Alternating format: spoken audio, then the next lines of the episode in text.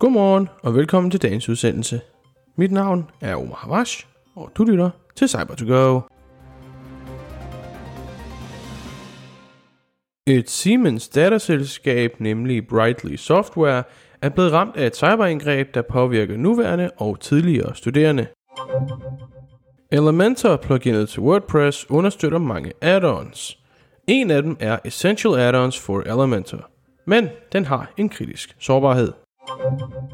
Twitter vil gerne udrulle end-to-end encryption på brugers privatbeskeder, og i første omgang får blandt andet Twitter Blue-brugere lov til at teste featuren af. Det er dagens tre nyheder, og efter dem får du som altid en hurtig vejrudsigt. Brightly Software, et af Siemens datterselskaber, er blevet ramt af et cyberangreb. Angrebet ramte deres online-platform SchoolDude, hvor personlige data og login-info blev stjålet. SchoolDude bruges til at behandle arbejdsordre af over 7.000 universiteter og uddannelsesinstitutioner for i hvert fald en halv million studerende. Ifølge Brightleys besked sendt ud til de berørte brugere, inkluderer det stjålne data navn, e-mail, adgangskoder, navn på det skoledistrikt, den studerende er i, og telefonnummer, hvis tilknyttet. Brightly har som følge af angrebet nulstillet alle SchoolDude adgangskoder og meldt sagen til de relevante myndigheder. WordPress udviklerteamet WP Developer har en sårbarhed i deres mest populære plugin til WordPress, nemlig Essential Add-ons for Elementor. Det viser en ny analyse fra PatchStack. Sårbarheden tillader aktører at eskalere privilegier på hjemmesider, og ved at gøre brug af den, er det altså muligt at nulstille administratorens adgangskode, så længe man kender kontoens brugernavn.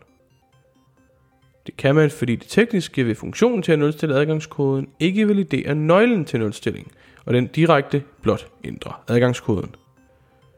CVE'en og yderligere info kan findes i show notes for den her udsendelse. Twitter vil gerne gøre privatbeskeder mere sikkert med end-to-end encryption. Det bekræftede Elon Musk på platformen i går. Ideen er, at den i første omgang udrulles til Twitter Blue-brugere, altså brugere, der betaler de 8 dollars om måneden for det blå hak og ekstra features. Verificerede virksomheder kan også gøre brug af end-to-end encryption. I det nye beskedsystem kan man blandt andet ikke sende billeder, og der er altså en grænse på maksimum 10 enheder per bruger.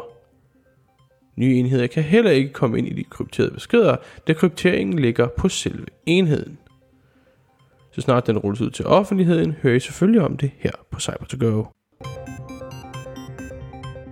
Og så en kort vejrudsigt. I dag meget kort. Vejret i dag er nemlig rigtig solrigt. I nogle egne lidt skyet, men skyerne skulle meget gerne aftage hen over formiddagen, og så vil sol faktisk præge hele det danske landskab. Temperatur hen over dagen mellem 18 og 21 grader.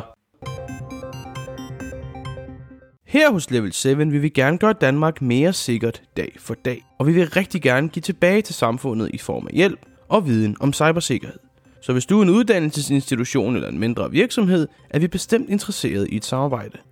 Du kan læse mere om os og kontakte os på www.lvl7.dk. Mange gange tak for, at du lyttede med til dagens udsendelse af cyber to go Mit navn er Omar Havash. Jeg håber, du får en dejlig fredag, og jeg ønsker dig en rigtig god weekend. Kør forsigtigt!